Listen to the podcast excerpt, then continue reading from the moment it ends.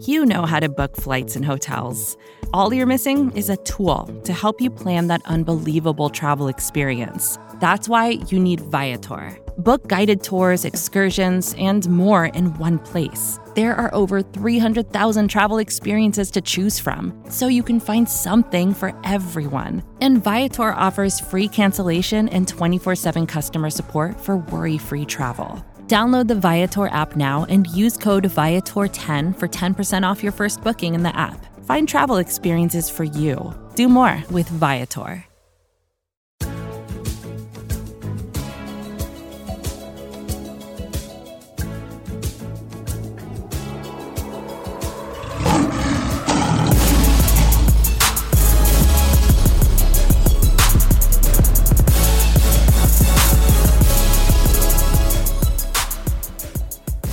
And welcome to the Pride of Detroit PODcast, prideofdetroit.com, Pride of Detroit.com, Pride of Detroit on Twitter, Pride of Detroit on Facebook.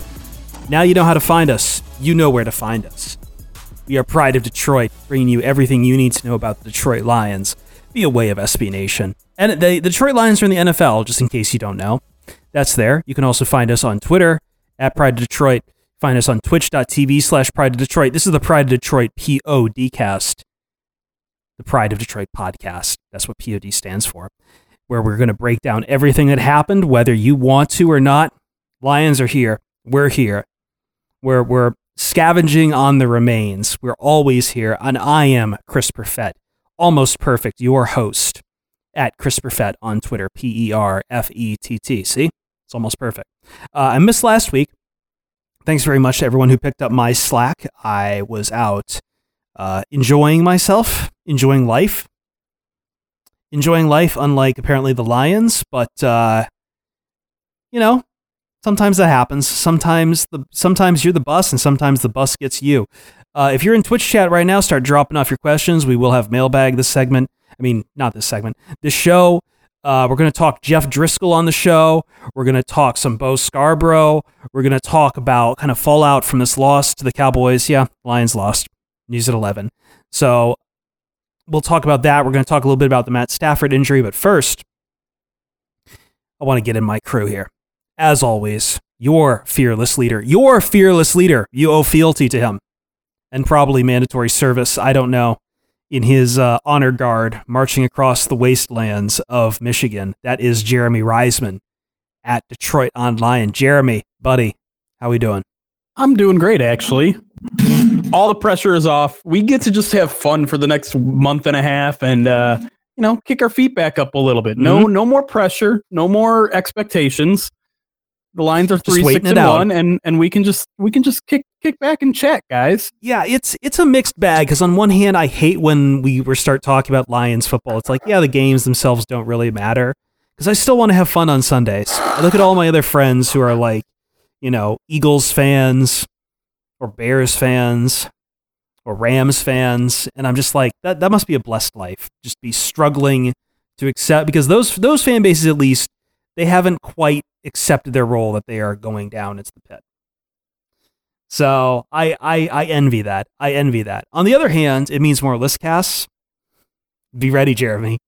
It means more why you lying. I know you like why you lying. Mm-hmm. Maybe some more fun shows uh, through the season. We've got some great guests coming up here in November as well. So I know for a lot of Lions fans, like I know how Detroit sports works. You want to tune out, start thinking more about Michigan or the Pistons or the Red Wings.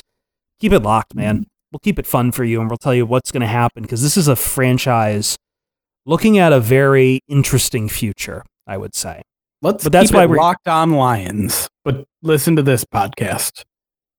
Shout out Matt Derrick. never, I've never actually talked to Matt Dery. I really should. Uh, joining us now in place of the Rock God, John Whiticar at Whiticar on Twitter, W H I T I C A R, the Canuck Lion here with us by way of Canada. From the land of the BC Lions to the Detroit Lions, he is Double Lion. I think that's his nickname here. Double Lion, John Whiticar. John Double Lion Whiticar. Yeah, it's been a disappointing year to be a Lions fan for BC or Detroit. I was gonna say, um, yeah. I just saw I saw the Tiger Cats are locked in for the Grey Cup. Do you know who's who's from the West? Uh, the Bombers just beat the uh, Riders oh, today. Lord, what are we? Come on. I, w- I was I- I pulling said for the we could Riders because I things like my back, boy but- uh, Cody Fajardo. We're not doing the CFL is a little too relaxed. Grey right? Cup, man. Okay. Grey Cup. Get out of here. I'm with sorry, I want to watch football. That matters. Jeremy would argue that Canadian Lions. football's not matters to me. but It's real to me, damn it. Detroit Lions football is real to me. Damn it.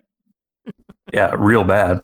Well, let's since it is real, we can't avoid the result. Dallas 35, Detroit 27. Always let people know just in case they're waking up from a coma. Um, I think this was is shot is surprising, Jeremy. The the result a little bit because the Lions were in it. And once again, the Lions streak of games where they lead at any point in the game Mhm. happened again in this game. They they went up to a 7-0 lead early on. John, you have that stat. I, I know you've been. Can, can you can you give that to me again about teams with winning records after they held hold lead early on?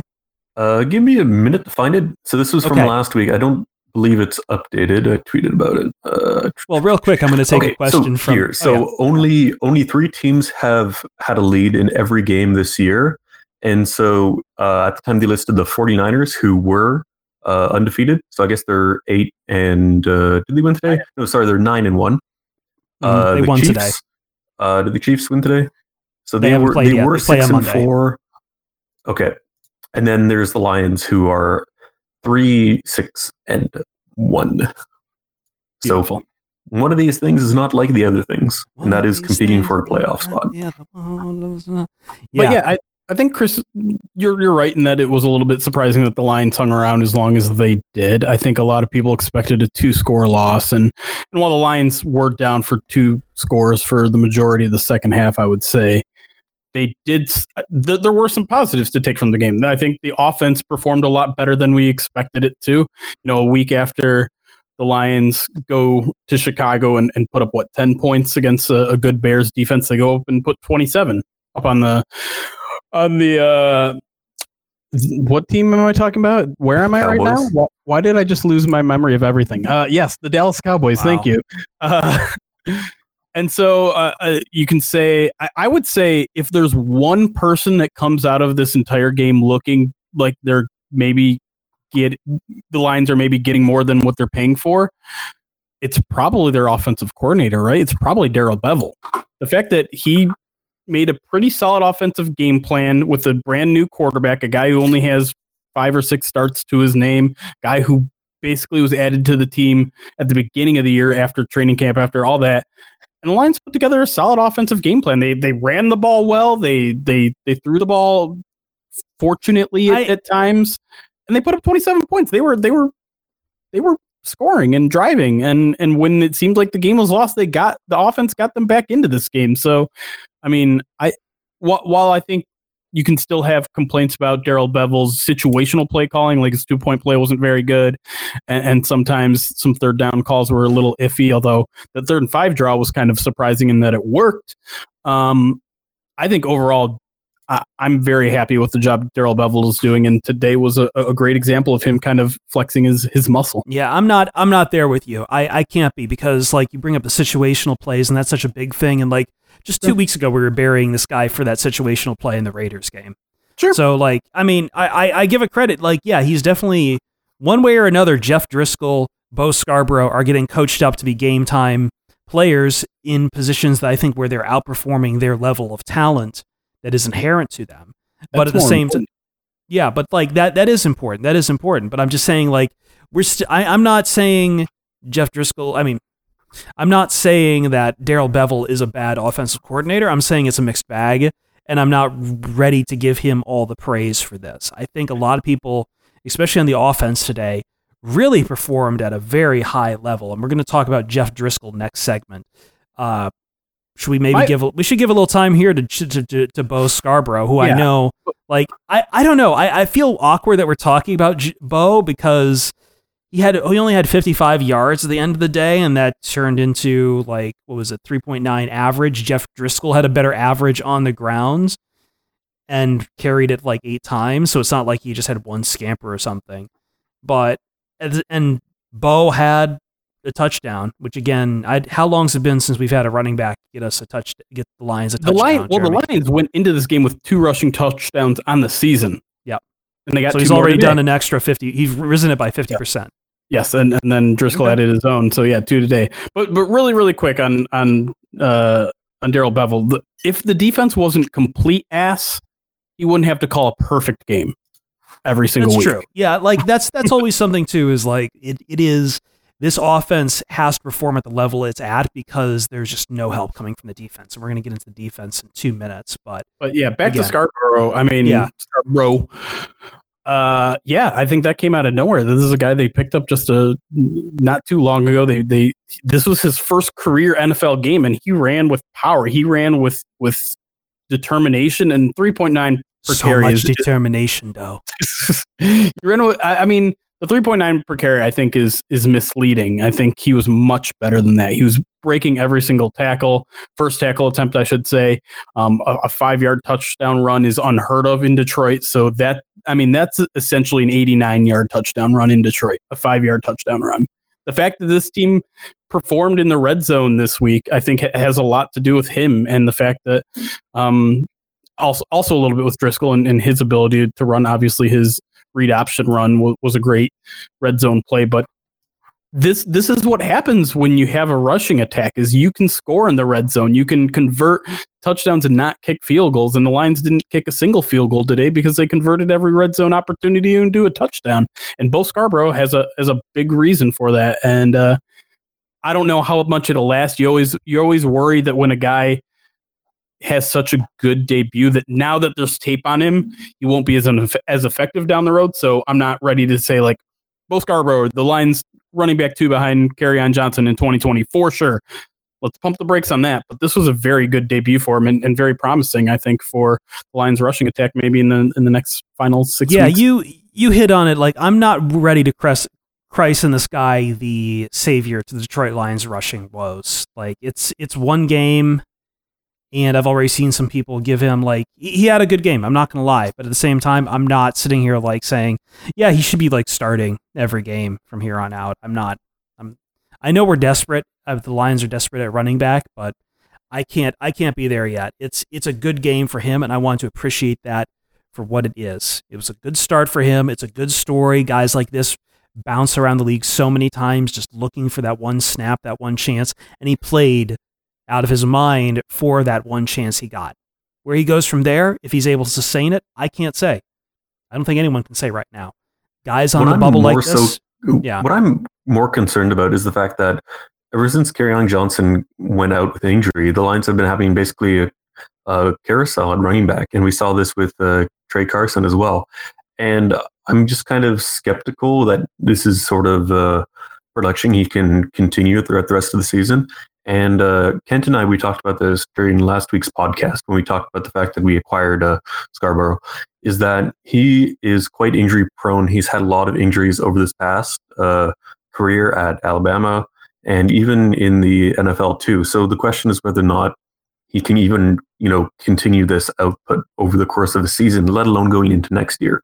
Because obviously there's still off season and draft. Like it's so hard to fo- uh, to forecast some of this stuff.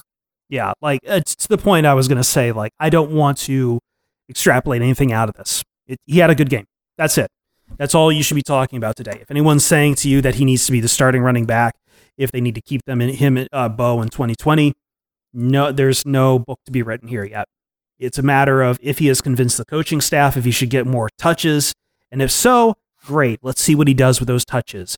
But we we've we done we do this so many times, Jeremy John. But like we do this so many times. One guy one guy comes out of the blue because the running back situation is so bad, has one good game, and we sit there like ready to christen him, and it never works. Loud Never and clear. Bo Scarbrough is the next Zach Zenner. Gotcha. Ew, no, I would not do him dirty like that. I, I I'm thought also that was a compliment. Uh, that's exactly the, the Zach Zenner syndrome, though, right? Like it is. the is Lions no, you're back absolutely right. It is It's- position it- gets so desperate with injuries and bad performance that they fall back on their fourth string guy. He has a good string of performances, and everyone says, Who's "Oh, he's the kid- next starter." Who was the guy Zach from Zenner Michigan that everyone was falling in love with last year too, Jeremy? Uh, there was like Uh, some someone say on the that again? chart. There was like can I, think he was from Michigan or Michigan State last year. There was someone who was like the third or fourth string that people were falling in love with. Um, Tion Green, are you thinking of? Tion Green, yes, Tion yeah, Green. I was no, thinking of from Tion Cincinnati. Cincinnati. I don't know why I was Yep. thinking he was from Michigan then. I Hmm. people stump, stumped from him like he was play, he played at Michigan. The funny thing is that a lot of the Zach Zenner hype kind of originated in a game against the Cowboys, which I think he Yeah. outrushed Ezekiel Elliott. In the first half, so- he did. Here I here we remember go. that, Yeah. Yeah. Lions. Cowboys. We're going to call this the Lions Cowboys running back syndrome. It's a very Hmm. specific syndrome. There is Yeah. no cure, and uh, you will probably die. Yeah, but as Jeremy said, I think it's worthy of praise, but that's about it. Yeah, Just- no, that's all I'm we'll, saying. we'll see like- what happens. And, you know, cool- if he cool looks game. good over the rest of the season, that's great. You know, you Cool bring him in bro. next year. You know, because the other thing is, um, on Johnson himself has also had a significant injury history. So, you know, if you can split carries, you know, obviously Scarbrough is a big guy, so get some power there with on's elusiveness, and you know, could be a good deal. But at this point, it's just really speculative. That's it. Yeah. Now I want to move on to the defense here for like a brief, like five, six, seven minutes or so, because it's getting really bad. But I think we all knew that by now. News at eleven. Uh, you the Lions held Ezekiel Elliott to 45 yards today. That's not as impressive if, as if I had said that back in like 2018. I would I feel like, Hmm. but you gave up 400 some yards to Dak Prescott through the air and uh, this is a problem. This this really is a problem. Um, I I don't, J- Jeremy. What what did you see? Because like I don't even know where to start on this. And anytime I even see that old relic Jason Witten getting even thirty three yards, I start to black out. I'm amazed he can run that far. It's, I mean, it's really the same story we've seen all year. I mean, I talked about it on First Bite. Ryan was really worried about the, the Cowboys running attack. And I'm just like, no, I'm worried about Dak Prescott. I He's mean, been have good you this seen, year. He's been very good this year. not, I mean, it's not even about him at this point. Mitchell Yeah. Trubisky threw three touchdowns against his passing defense last week. How was Yeah, this, this- a surprise? This I mean, look at the passer for, for ratings. quarterbacks. Look at the passer ratings of the last five quarterbacks that have played the Lions. Vikings, It's all above 100. 141. Giants, 124. Raiders, 116. Bears, 131.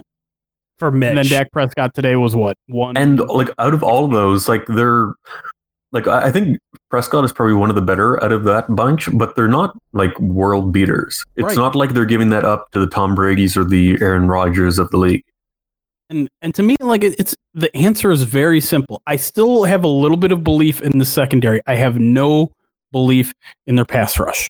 The Lions have no belief in their pass rush too either because they actually started sending blitzes a little bit in this game, and even that didn't work sometimes.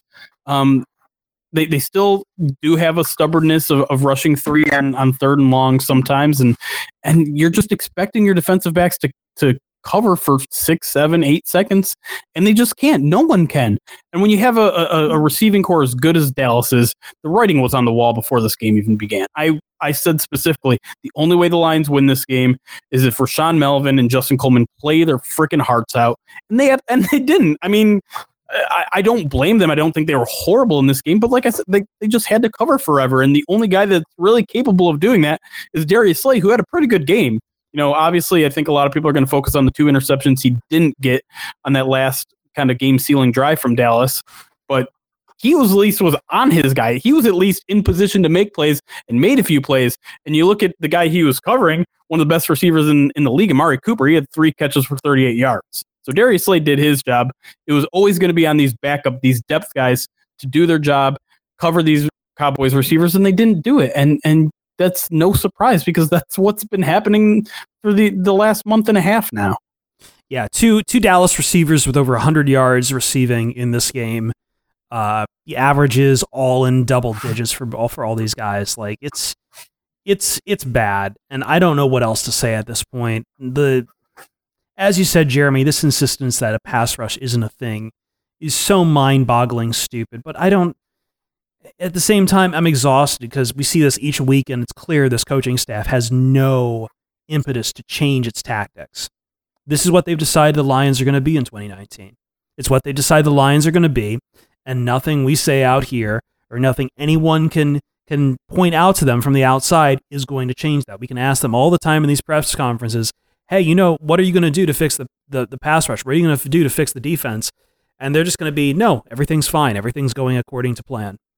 And it's frustrating, but thankfully, there's not that many games left of this. And I think it's fair to ask what's going to happen in the offseason. I see some people in Twitch chat, and I think we've got some questions suggesting, you know, Paul Pasqualoni might become a scapegoat for this.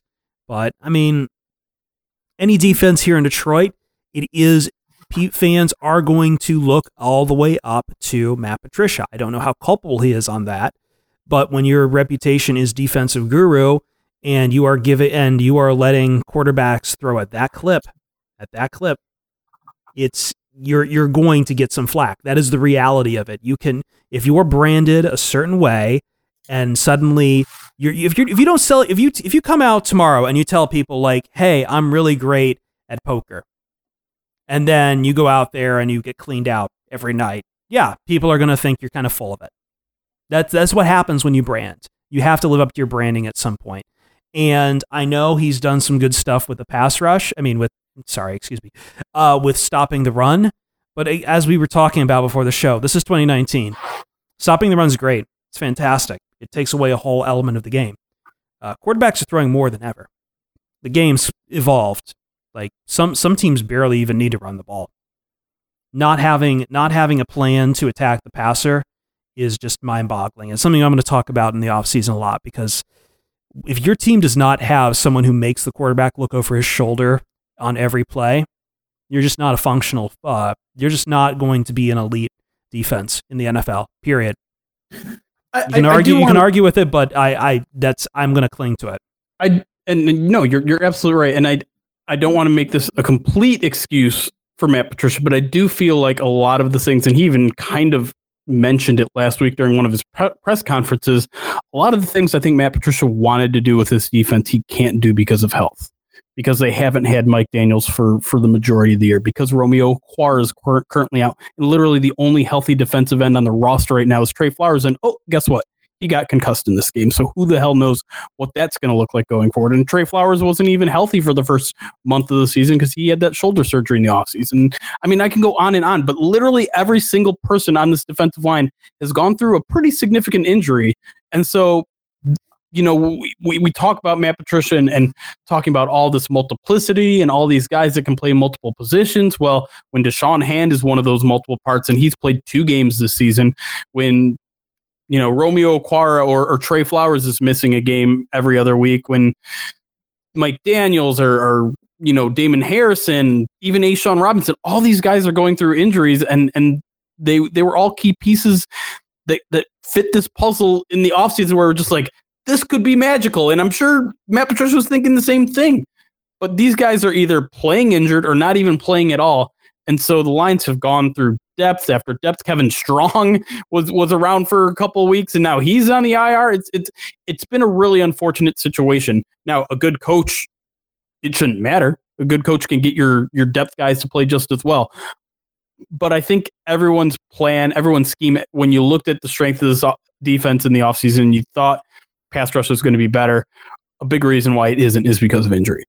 All right, we need to leave it there. We're kind of over time, so I mean, the nice thing about the Detroit Lions defense is that we're always going to keep coming back to this well for the rest of the season, for good or for ill. Like this is going to remain a story because this was the this was supposed to be the future, and it's it's frustrating because again, we're going to talk about Jeff Driskel coming up here, and I think that's more illustrative than anything. Like you get Jeff Driskel to give you a 109 passer rating in a football game, like and and you know 27 points. You better find a way to make it work. And it didn't. But we, we want, I want to focus on Driskel.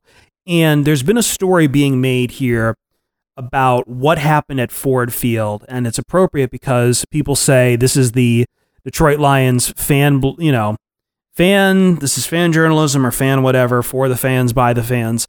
Uh, so it's appropriate we talk about a story about the fans or lack thereof at Ford Field. And that's coming up next. We are taking a break here on the Pride of Detroit PODcast Twitch chat. Do not go anywhere. We have something fun for you uh, during the break.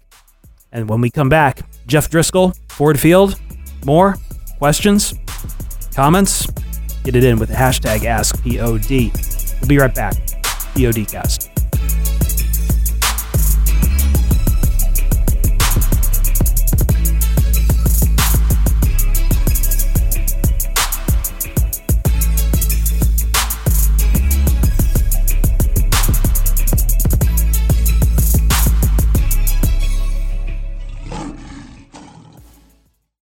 And we are back on the Pride of Detroit PODcast. Find us on Google Podcasts, Apple Podcasts, iTunes, Stitcher, Spotify, iHeartRadio. Wherever you download your favorite podcasts, you can find us there. Just look for Pride of Detroit, SB Nation. I think it's like four Lions fans. The name the name that SB Nation gave us on there is kind of garbage.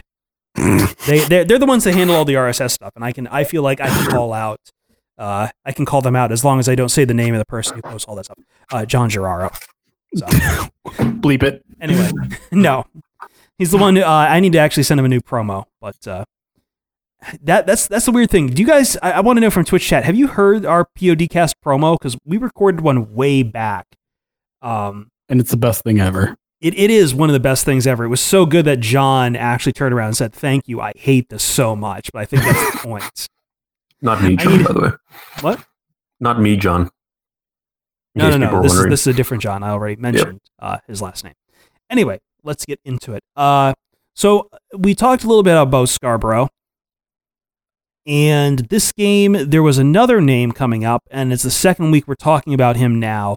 Is the old adage, Jeremy, about hey, the backup in town is everyone's favorite person, but in this case, I feel like this is interesting, and I'll get into it in a second. But I want to set the table. Jeff Driskel uh, had himself another decent game, over 100 passer rating, 109, uh, 200 yards, over 200 yards, two touchdowns through the air, one on the ground.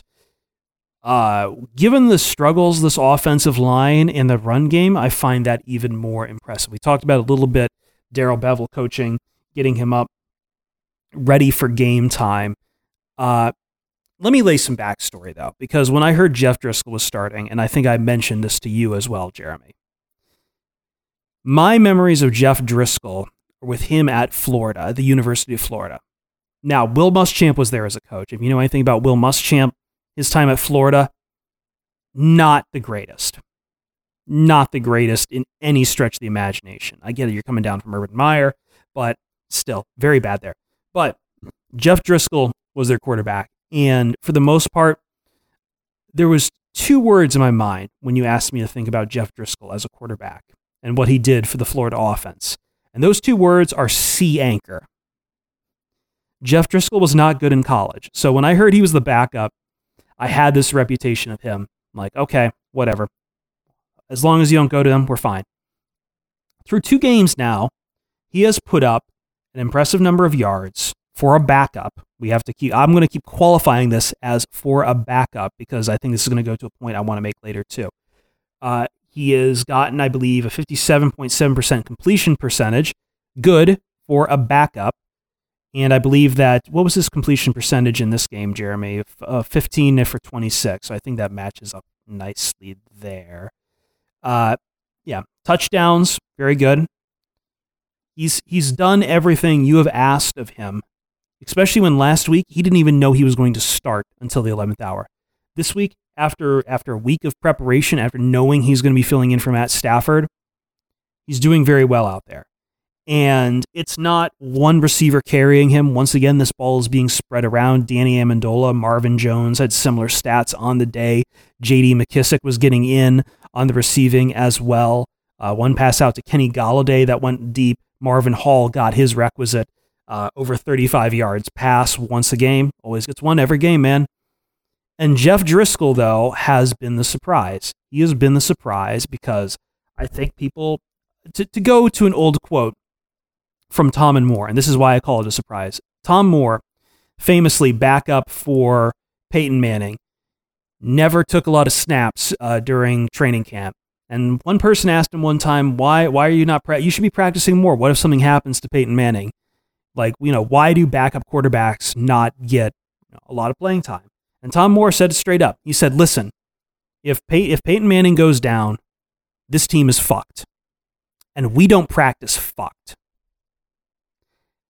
And I feel like for the Detroit Lions, they adhere to that philosophy as well. If number nine goes down, that's fucked, and you should not practice fucked.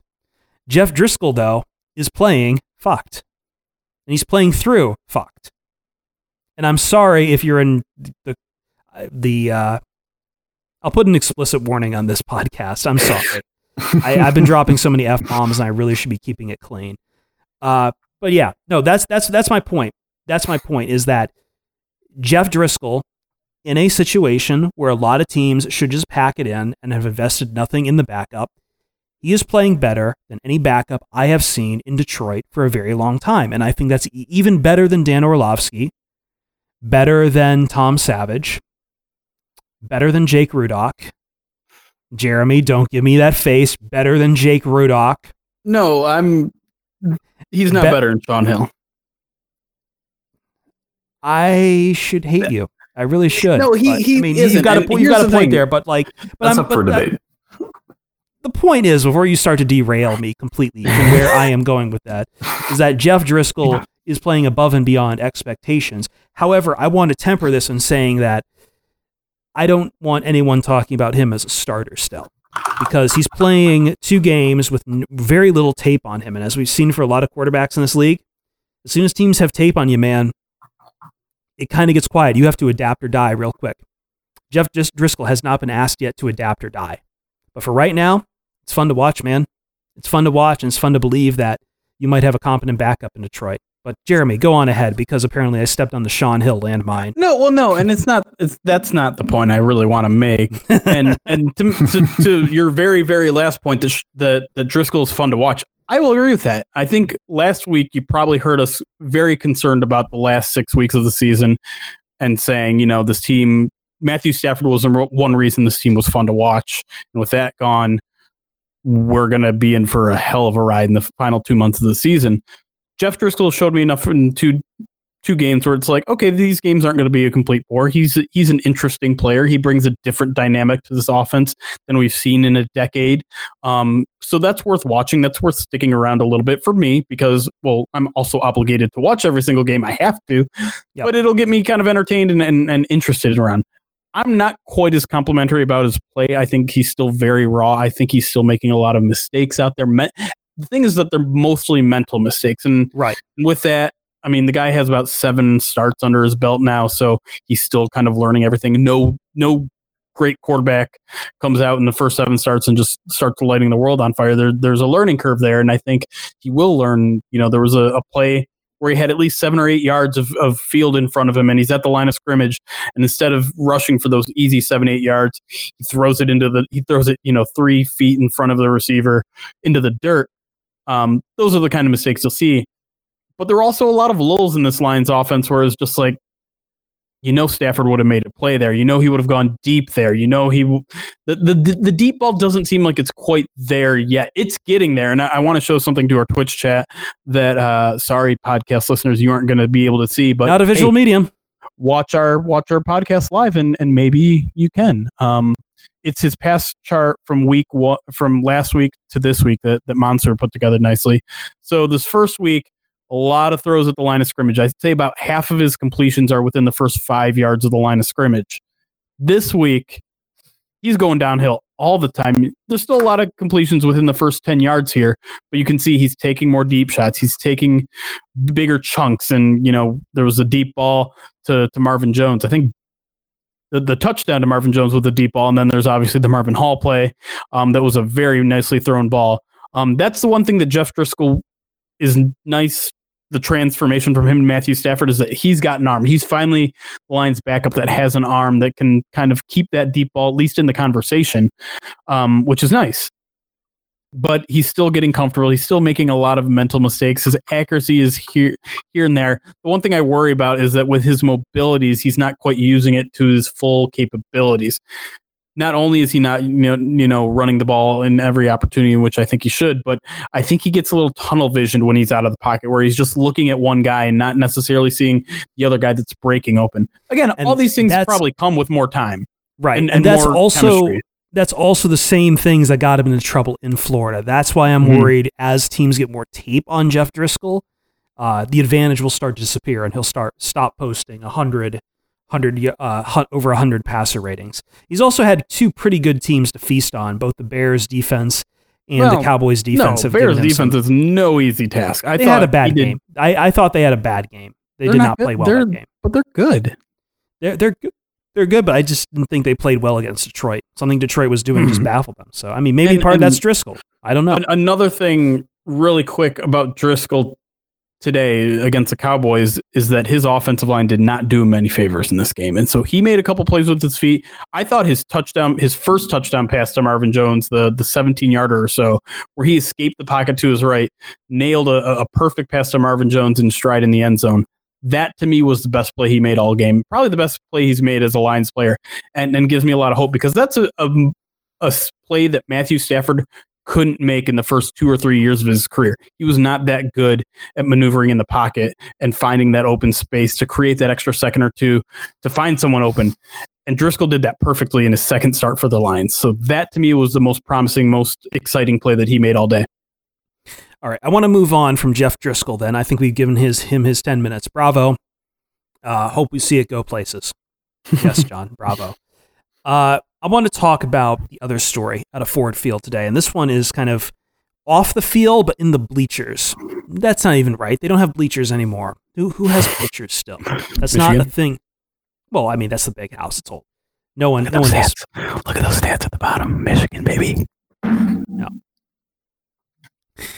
So it became a bit of a story that during this game, Ford Field filled up with Cowboys fans. Uh, they got defense chance rolling. They kind of pushed the Lions contingent out of the building as the score kind of got out of hand for the Detroit Lions. And ultimately, it sounded like a home crowd for Dallas. This is not surprising for several reasons. The first is that you should not be surprised because Dallas is a national fan base. It is the Cowboys fans are everywhere. If you don't know this by now, I'm sorry, you're either new to football or you've been living under a rock. Dallas fans not only travel very well, but they're in your city. They're everywhere. We joke about this being called America's team, but it's called that for a reason. It has marketed itself well. This is the most valuable franchise in the National Football League, and fans are everywhere. I half my cousins were Dallas fans. And that's not just because they just liked the Cowboys growing up because of the 90s or whatever. Like they my my uncle was lived in Dallas for a long time growing up. But again, Cowboys fans are everywhere. It's a very for it, it is a team that has a cultural touchstone. It's like being surprised people are Lakers fans in like Omaha. You shouldn't be surprised. They're there.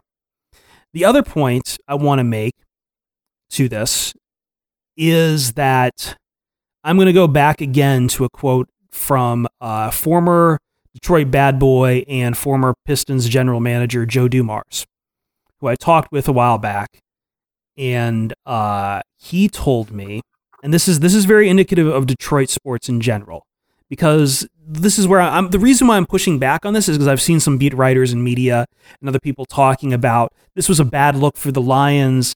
This was and I mean maybe for the organization itself, but yeah, and, but like some people were, were pinning it not on the organization but on the fans, saying, you know, these are bad fans not showing up to, you know, a game when the Lions are coming in three five and one without Matt Stafford starting.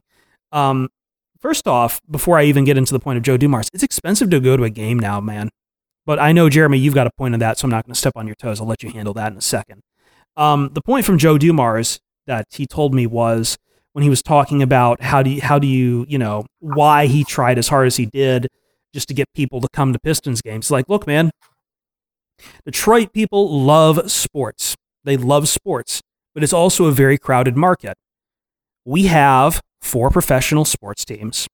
We have two universities with both good, with good programs in both football and basketball usually good, Jeremy. Don't you start throwing shade at Sparty. I know. Don't don't be be a be a be a nice winner this weekend. Be be a nice winner. No, No. okay, No. that's fair. That's fair. uh, besides even football and basketball, like there's been some other good college sports, both Michigan and Michigan State, and you know, and nowadays you're also looking at you know Detroit City FC. I know that's a big growing contingent for people who are disillusioned with other sports. Uh, you know, how many times has pro wrestling come to town? My point is, is that if you are not winning, there are other places for Detroit sports fans to go rather than spend their their weekend with you. Coming up here on Thanksgiving week, you will have the Lions on Thursday, the Pistons on Friday, and Michigan against Ohio State on a Saturday. You cannot find many more places in the United States that has that kind of variety of sports. There are plenty of towns where there are four professional sports teams, but to have that vicinity also two great universities as well changes the whole dynamic, man.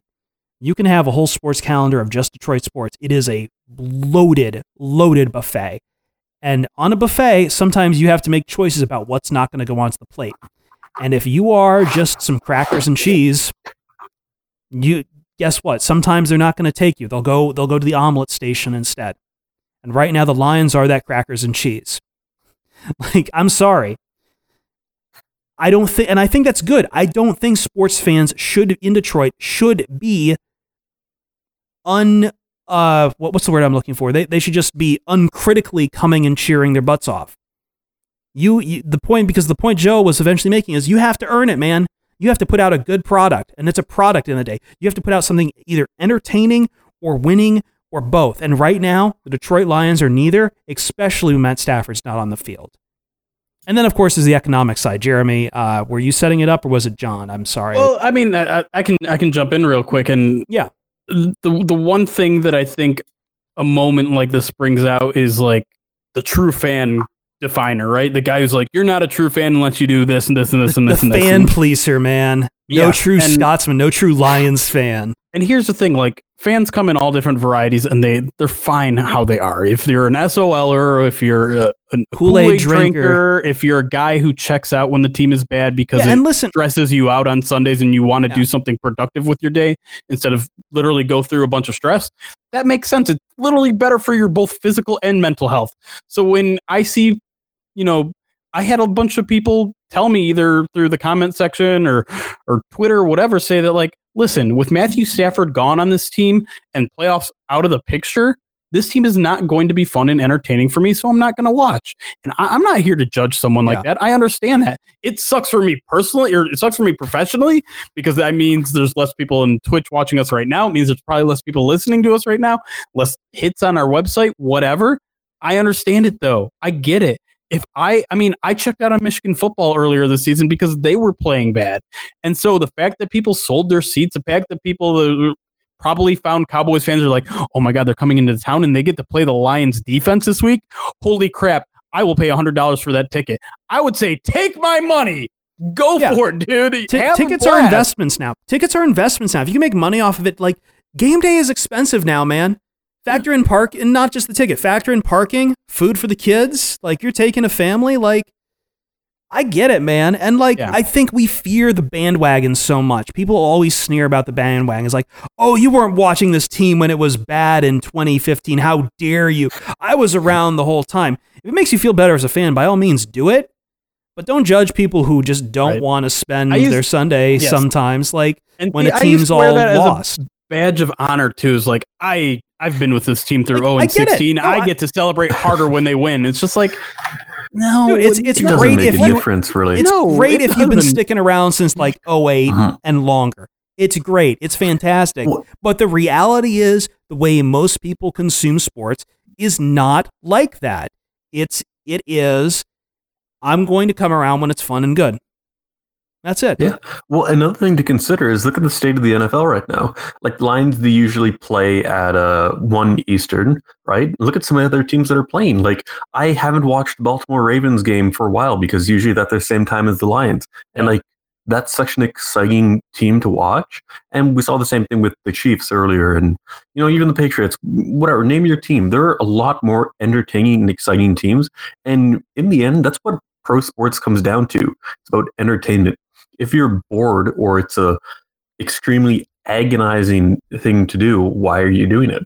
And like I'm not saying Lions football is like absolutely unbearable. We had some worse games last year. Obviously, we've gone through worse losing seasons in the past, but in the end, I want to have fun watching it. And if people, you know, they're not getting that and they want to check out, go to another game or whatever, I understand. It makes sense. I don't blame them. Yeah, and and I, I think here's the thing. Like, I think it's embarrassing for the Lions. I don't think it's embarrassing for Lions fans. But we all, I also get it. Like again, Detroit fans, you should know this. You're Red Wings fans. You're going out like most of you are probably Red Wings fans. And how many years has it been where hey, the Red Wings are on the road in Anaheim or they're in the road in Nashville, and it's the Red Wings are buying out the stadium. Like it was so bad. Like Nashville, I think, had to put in some policies to keep out Pred Wings fans. They call them. like, but that that's a that's a real thing that happens. And I, I'm not saying I'm not saying the Lions have to institute a policy to make sure that that opposing fans don't get in because that would result in some pretty empty buildings. But I think where it is embarrassing is that it is indicative of basically it's the Joe Dumars point. You haven't built a winner. You haven't built something entertaining. Right now, it's not fun for people to come to games.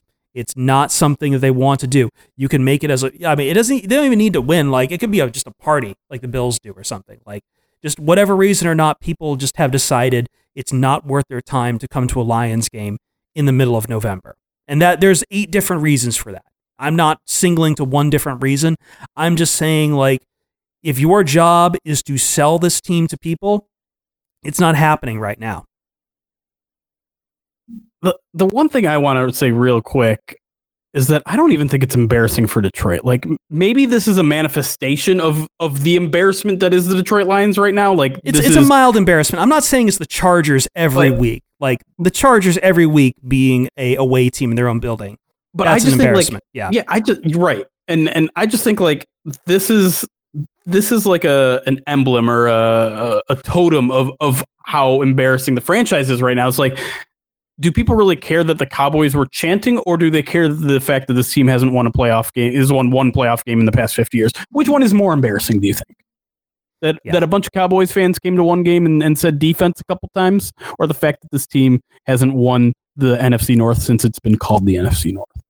Like, Yeah, this and- is just like one of those things, and and we're falling for it right now by talking about it, where it's just like it's this one very picturesque thing where you can throw out there and people can see and like, ooh, here's how embarrassing the Lions are. The the Cowboys win and and made it a home field game for them. It's like, Listen, well, how many- but the the, the, Yeah. the baseline problem here is not that there are Cowboys fans in the stands. The baseline problem is that this team is not competitive in November. And for a second straight year, the Lions are wasting a year of, of some very talented players on their roster for a non-playoff season. Absolutely, absolutely, and and you know all's fair in love and war because I know there's been some times in the past like I remember that Chargers game you went to when when was that 16 Something like that. where you know the Chargers get laughed out of the building and Lions fans are there going let's go Lions at the end.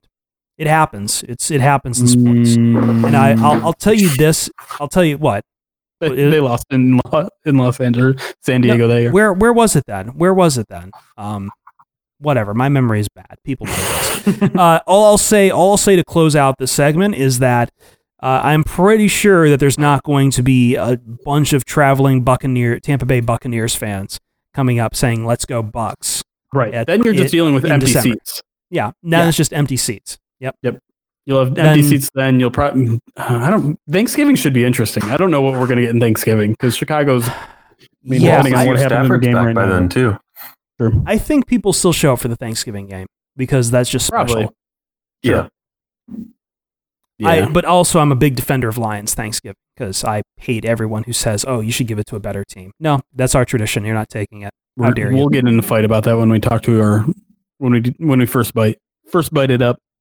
When we first bite it up, Yeah. yeah. Well, I think we are. tr- Normally, we don't do a second first bite in the year for the same team, but I think we're we're doing some fun stuff. Oh, we're year. So doing it.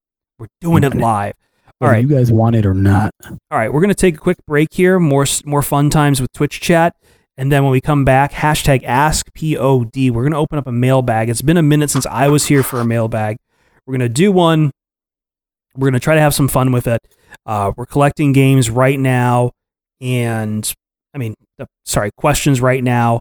And uh, I, I really need a second to watch the Sunday night football game because the Bears just missed a second field goal. So we're, we're taking a break for that purpose right now. When we come back on Pride of Detroit POD cast, first, uh, God, ask First POD. bite. First bite. First bite. Hashtag ask POD. Oh my God, my brain is fraying.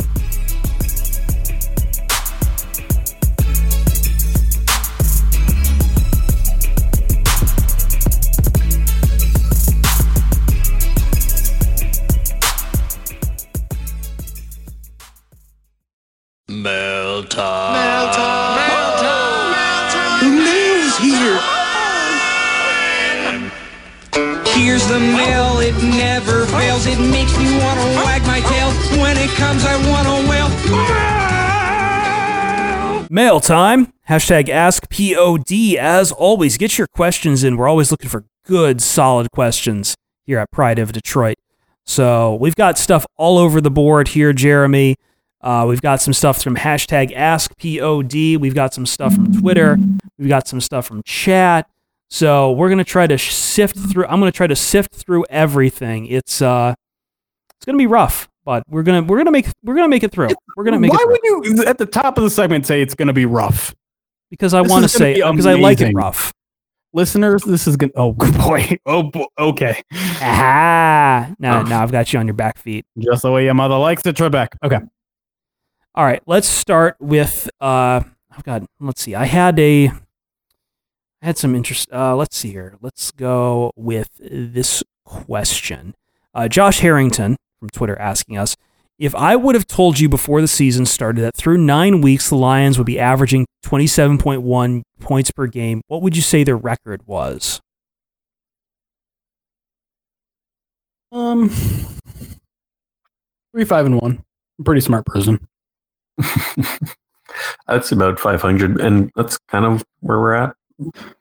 Yeah, I'd say a little above 500 to be honest. Um, 27 points really isn't much anymore in today's NFL, but still, like, I was shocked when I read that that's the average, and I went back and did the math myself just to make sure I wasn't like seeing ghosts because it feels like the Lions have not scored. A, like that just kind of indicates though just how bad the defense has been though. hmm Well, I mean, that's the thing. We've had a lot of one score games, and it doesn't feel like the Lions have scored a lot of garbage time touchdowns either. Like, it's just. Yeah, it not a lot like of pad Statford going on this year. Yeah, the thing it feels like the Lions are like obviously there's that stat about them having a lead in every game, but it just feels like towards like the second, third quarter, yes, it slowly falls apart, and then fourth quarter they scramble to get a bit, but it like it's still close enough where it's not like a garbage time like what Blake Bortles was known for. Yeah, but here's the thing that I think you guys aren't taking into account is in the offseason, we didn't have as many questions about the defense as we did the offense. We thought the defense was going to be better because of the way they finished 2018 and because the personnel on paper looks a lot better. And I mean, we were on this podcast saying if the Lions can get their shit together offensively, this team could really, really compete this year. And so if you were to tell me in in May and June this team was going to be averaging 27 points per game, I'd think they were at least seven and three, honestly. Yeah, I just wasn't much of a believer in the defense in the in the pre in before the season though, as you were, I think. So, but I'm not going to quibble too much. Instead, My I'm going to go on. biggest to- concern was, and it still is, the linebackers, and that was something that even with Jahlani Tavai playing pretty well so far, Mhm. it's just there's there's so many weak points there. I feel like that's a unit that literally is fundamental to the defensive line because obviously you have get guys get to the second level, linebackers can't stop, and you get big bursts or in coverage, then they're struggling. We saw that again today. It's uh that, that's something that did make me pause for concern, even though the defensive line was looking much better. But All right. that's where she goes. Yep. Let's get on to the next question here. Um, oh man, where'd it go? Uh, let's take this question from, if I can find it again. I don't know why I just suddenly nuked my questions. Here we go. Uh, Al Chav asking us, at what point do we blame Bob Quinn for taking a tight end in the top 10? We knew Hawk wasn't going to do well in year one. Why not take an immediate impact guy at that spot or trade back? Here's the thing. I don't I don't know. I thought I thought he could come in and have an immediate impact. I thought he could. At the same time, I understand that most people would say a tight end was probably a luxury pick. And I think that comes at any time you're taking someone who we qualify Jeremy as a quote unquote skill position player, even though there is quite a bit of blocking that tight ends have to do. Uh, I'm trying to think back to that draft though, and I'm trying to think who else would have been best player available at that time. Ed Oliver, Brian Burns. I did a good bit of draft research and I wasn't against the Hockenson pick, but the thing is, tight ends really don't shine in their rookie year. And like we've seen this this year as well with Hockenson and even Noah Fant in uh, Denver. It's uh you really can't expect that much from them. And the thing is with the Lions, well, the Lions of last year, they barely used their tight ends, and we're kind of seeing that again this year. Well, okay, Especially but like I think the question, I think the question's less about like how does a tight end grow, and more like how Well, much no, are we putting this on Bob Quinn?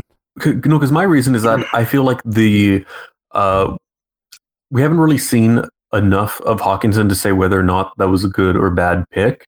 Because No, I agree like, there. It's just yeah. yeah. So This question said, is like I he, he wants someone who want to take an immediate impact. Yeah, that's definitely a question because it also depends on what the Lions would have done. Because, like as I said, I was a guy who likes someone like Brian Burns, and he's been playing pretty well so far. But the question is, is that someone the Lions viewed as a fit? Right. So there are a few other options. They could have got corners or something, but it's hard to say what would be an immediate impact when when you look at this entire team as a whole. There's been a lot of disappointment. I, honestly, even these rookies who are playing well, I don't think they would have finished as good. All right. The answer to your question is because you don't draft for the immediate. You don't draft for immediacy. That is not how you build a football team. If you are drafting to fill immediate needs this year and not beyond, you're doing a poor job. And for all, I mean, you can throw like, oh, they should have gotten Brian Burns. Guy has four and a half sacks through 10 games. He's got a 59.2 PFF rating. Rookies aren't good. You don't draft rookies so that your team gets better in the immediate. You draft them for the long term. You draft them so that year two, year three, you have a really good player. So Yeah. I'm sorry. If you're criticizing the TJ Hockenson pick right now, you're doing it wrong. There are plenty of things to, to yell at Bob Quinn about. The drafting of TJ Hockenson is a pick that we're going to debate three years down the line, and that'll be the appropriate time to talk about it. Right now, no. I'm sorry. There's Yeah. not a clear pick where the Lions would be, you know, six and four, or they'd be seven and three if they had drafted this guy in the first round in 2019. No, Yeah, no. rookies who come in and just make Settle an immediate down. impact, those are rare. Those are very rare. And even They with. Ky- like, looks at the Cardinals right now, man. Like, you just can't draft Kyler Murray, throw him to the Wolves, and be like, "All right, save us." Football doesn't work like that. It's not a long term uh, development investment like, say, basketball or hockey, where you're waiting like you know five, seven years for these guys to hit their prime. They're only look waiting for a couple of years, but still. Uh, being a rookie of the year is harder than you think. So, yeah, there's other reasons to kill Bob Quinn. There's other reasons to kill Bob Quinn, Jarrad Davis, uh, maybe Taylor Decker, the success of Tabor. second round. Yeah, s- Teez Tabor, uh, the success of second one. round running backs that he's tried to draft, uh, late late round picks that have just He never really drafted a long matriculated. snapper. Drafting a long and, snapper. and and Cordy Cordy says I'm just worried about the value of a tight end in the top ten. That's fine. That's, Yeah, that's fine, to be worried about that. But let's just wait and see. Let's not Yeah. bury it first, and let's not say let's not pretend like some other top ten pick would have changed this franchise around right away. People And- and, forget like, to like shouldn't be the goal. yeah, people forget to how well graded Hockenson was going into that draft as well. I get it. He's going to Mhm. Iowa. Iowa, I've heard some people say, "Oh, Iowa tight ends, they don't really catch a lot of balls." But at the same Kittle. time, like people people in the NFL scouting saw a lot from Hockenson that they liked. He was the best rated tight end in that draft. So, Lions thought they were getting George Kittle, and Well, maybe another- they do. Another thing is, look at how he performed in the Cardinals game. We were so excited. We're like, "Wow, this is a rookie's, uh, you know, turning on the Jets. He's Yep. doing what we all dreamed he would." And he hasn't really reached those levels yet, but there's there's the promise. Next question here is from Ghost Robo. Uh, shout out to Ghost Robo. What are the odds Pasqualoni gets axed? The offense is thriving under Bevell. The defense is abysmal. If nine and seven wasn't good enough for Caldwell to be retained, uh, worse than the OCC, should be plenty to cost Pasqualoni his job, right? So I think this gets back into the question we were having earlier in the podcast, Jeremy, about you know, does Pasqualoni become a bit of a scapegoat here? How much you place on Pasqualoni, or is it up to the head coach who has, you know, always said he's the defensive mind? So Yeah, how, how, some people are saying like Pasqualoni might not survive to the end of the season. I don't know. There's there's really no reason for I think for the the Lions to make a midseason replacement other than to appease fans, and I don't think that's that's a short term goal that I don't think Matt Patricia has any interest in in doing.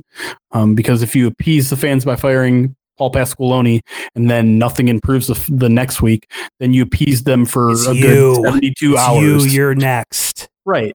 And and so this is kind of uncharted territories. We don't I I'd love to give you a straight answer and be accurate with it, but we haven't seen Matt Patricia fire one of his own coaches. We saw him, you know, can the offensive coordinator last year, but that wasn't his hire.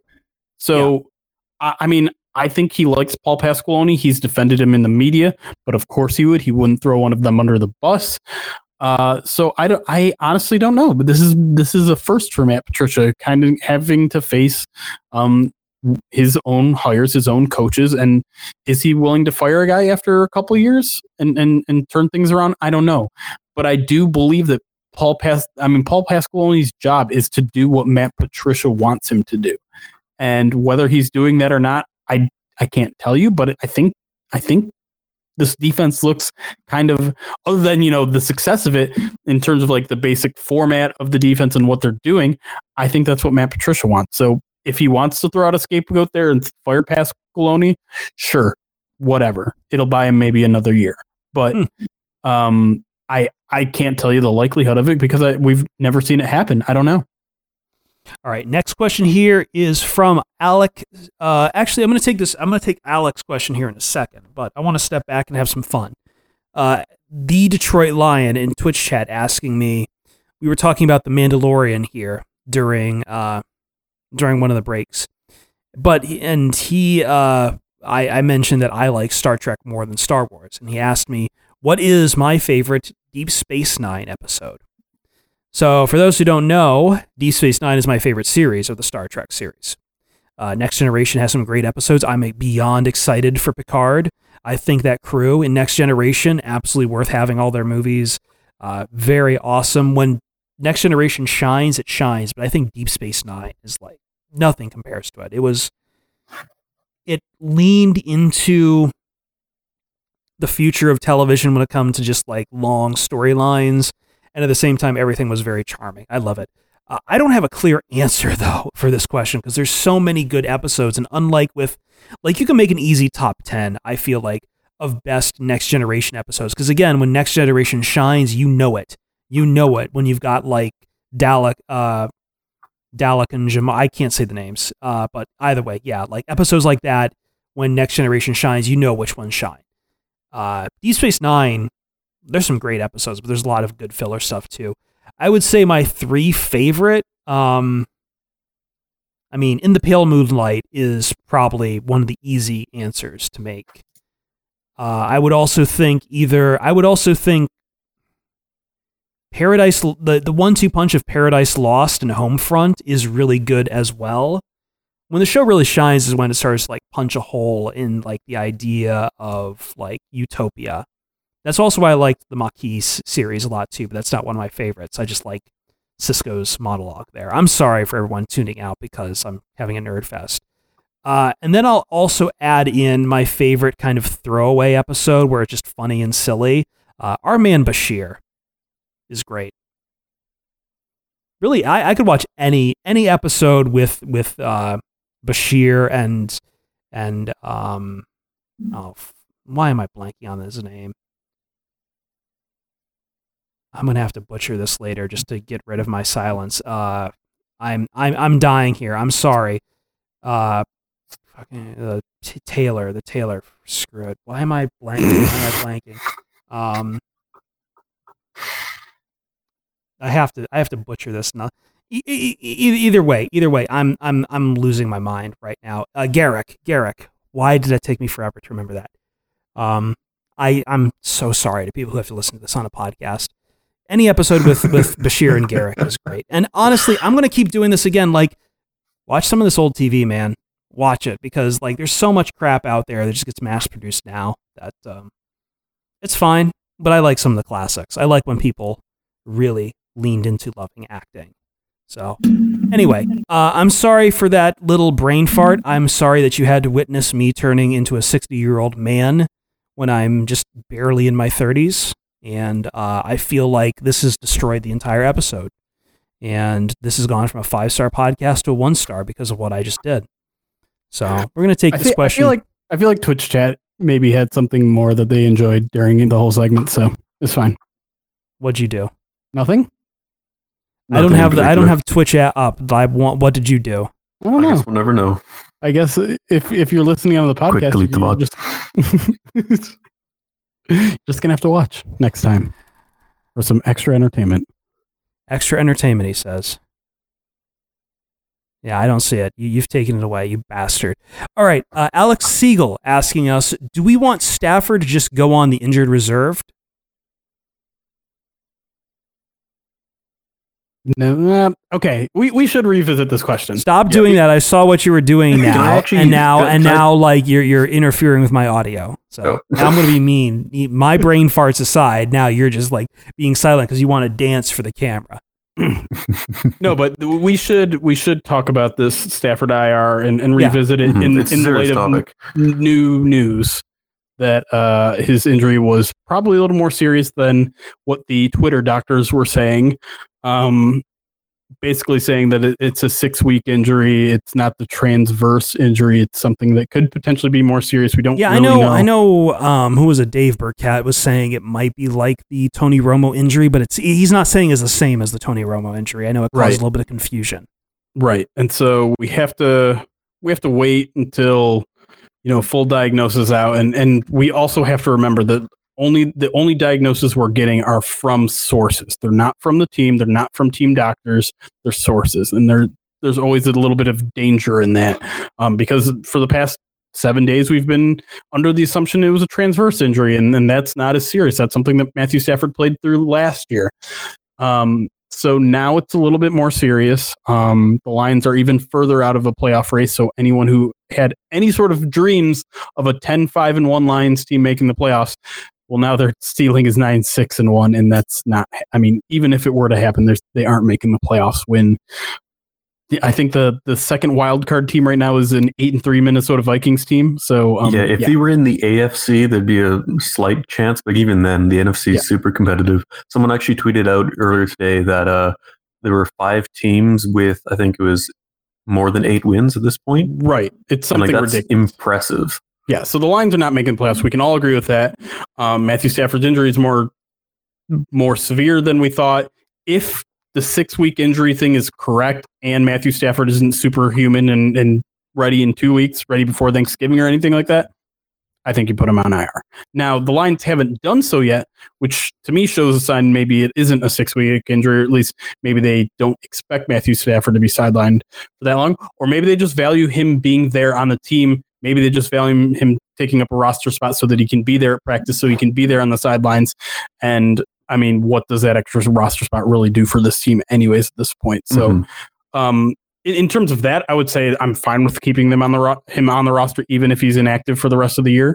Um, I'm I'm also perfectly fine with them putting him on IR and keeping him inactive the rest of the year if this injury is that serious. Um, because I just think at this point, since it's a more serious injury, yeah, give him that rest. Yeah, give Driskel the extra time.